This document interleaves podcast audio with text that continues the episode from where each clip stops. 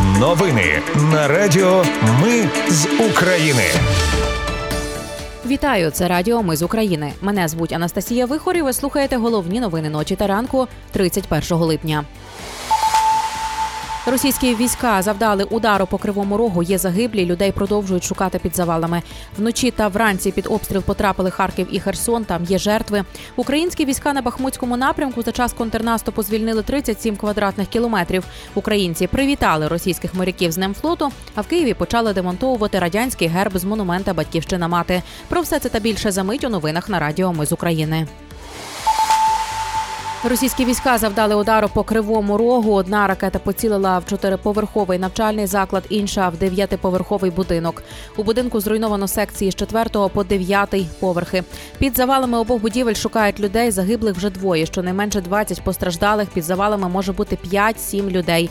Зазначив глава міністерства внутрішніх справ Клименко в ефірі телемарафону. За попередніми даними, росіяни атакували кривий ріг ракетами Іскандер М.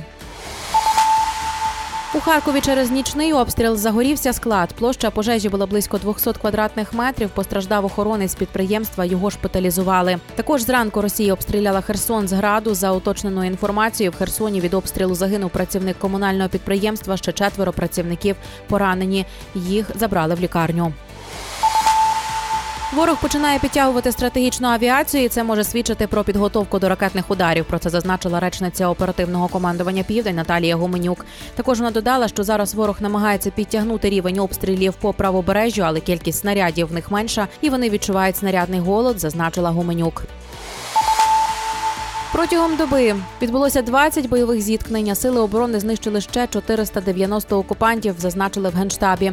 Водночас у Міноборони повідомили, що українські війська на Бахмутському напрямку за час наступу звільнили 37 квадратних кілометрів території. Про це повідомила заступниця міністра оборони Ганна Маляр. За минулий тиждень на цьому напрямку сили оборони звільнили 2 квадратні кілометри. Українські військові наступають в районах південніше міста Бахмут. На напрямку Мала Токмачка Роботини Запорізької області сили оборони мали успіх і закріплюються на досягнутих рубежах. Загалом звільнено площу 204 квадратних кілометри. За тиждень ця площа збільшилась на 12,5 квадратних кілометрів. Українські війська просувалися мінними полями, щоб звільнити село Старомайорське на Донеччині. І з огляду на тотальне мінування операція була унікальна. Про це повідомили в міністерстві оборони. а Через замінованість українські інженери не змогли евакуювати трофейну техніку зі села. Зараз в Старомайорському ситуація контрольована. Його часом обстрілюють з артилерії та мінометів. Нагадаю, про звільнення села стало відомо 27 липня. Міністр оборони Італії заявив, що Україна зайшла в глухий кут і тому може бути політичне рішення, яке визначить закінчення конфлікту. Водночас радник голови офісу президента України Михайло Подоляк відповів міністру оборони Італії Гвідо Козетто, що політичним рішенням може бути надання F-16, розблокування передання далекобійних ракет і постачання систем протиповітряної оборони.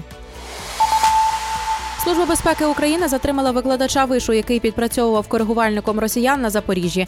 Зловмисником виявився викладач інформатики місцевого вишу професійного училища, якого ворог дистанційно залучив до співпраці в середині липня. За вказівкою агресора зловмисник приховано збирав відомості про дислокацію та переміщення сил оборони на території регіону. Зараз він під вартою. Коригувальнику вогню загрожує до 12 років в'язниці. Українська розвідка повідомила, що російських моряків, так би мовити, привітали з Днем флоту. Завдяки хакерам російські моряки, в тому числі командири військово-морських сил Російської Федерації, отримали повідомлення на Viber, Telegram та WhatsApp із відео. Там були атаки на російські військові кораблі, зокрема на крейсер Москва.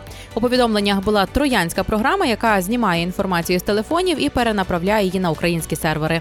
Наразі потік інформації, зокрема і конфіденційної, продовжується. До порту Батумі знову зайшов круїзний лайнер із російськими туристами на борту. У місті почалися протести. Поліція вже затримала дев'ятьох людей за дрібне хуліганство і непокору поліції. Автобус з туристами, які таки вирішили зійти на берег, закидали яйцями та пляшками. Уперше судно зайшло в Батумі 27 липня. Однак через протести йому довелося залишити порт. І на завершення у Києві почали демонтовувати радянський герб з монумента Батьківщина мати. Про це зазначили в міністерстві культури. Монумент також планують перейменувати в Україну мати до Дня Незалежності, 24 серпня. Він офіційно отримає новий символ український тризуб. Це були новини на радіо Ми з України. Їх підготувала для вас я, Анастасія Вихор. Наші новини про те, що реально відбувається в Україні. Ми не робимо новини, зважаючи на чиїсь політичні чи бізнес-інтереси. Лише реальні факти. Якщо на вашу думку, те, що ми робимо, важливо, підтримайте нас. Заходьте на сайт Ми з України.ком та тисніть кнопку Підтримати. Почуємось. Радіо Ми з України. Перемагаємо разом.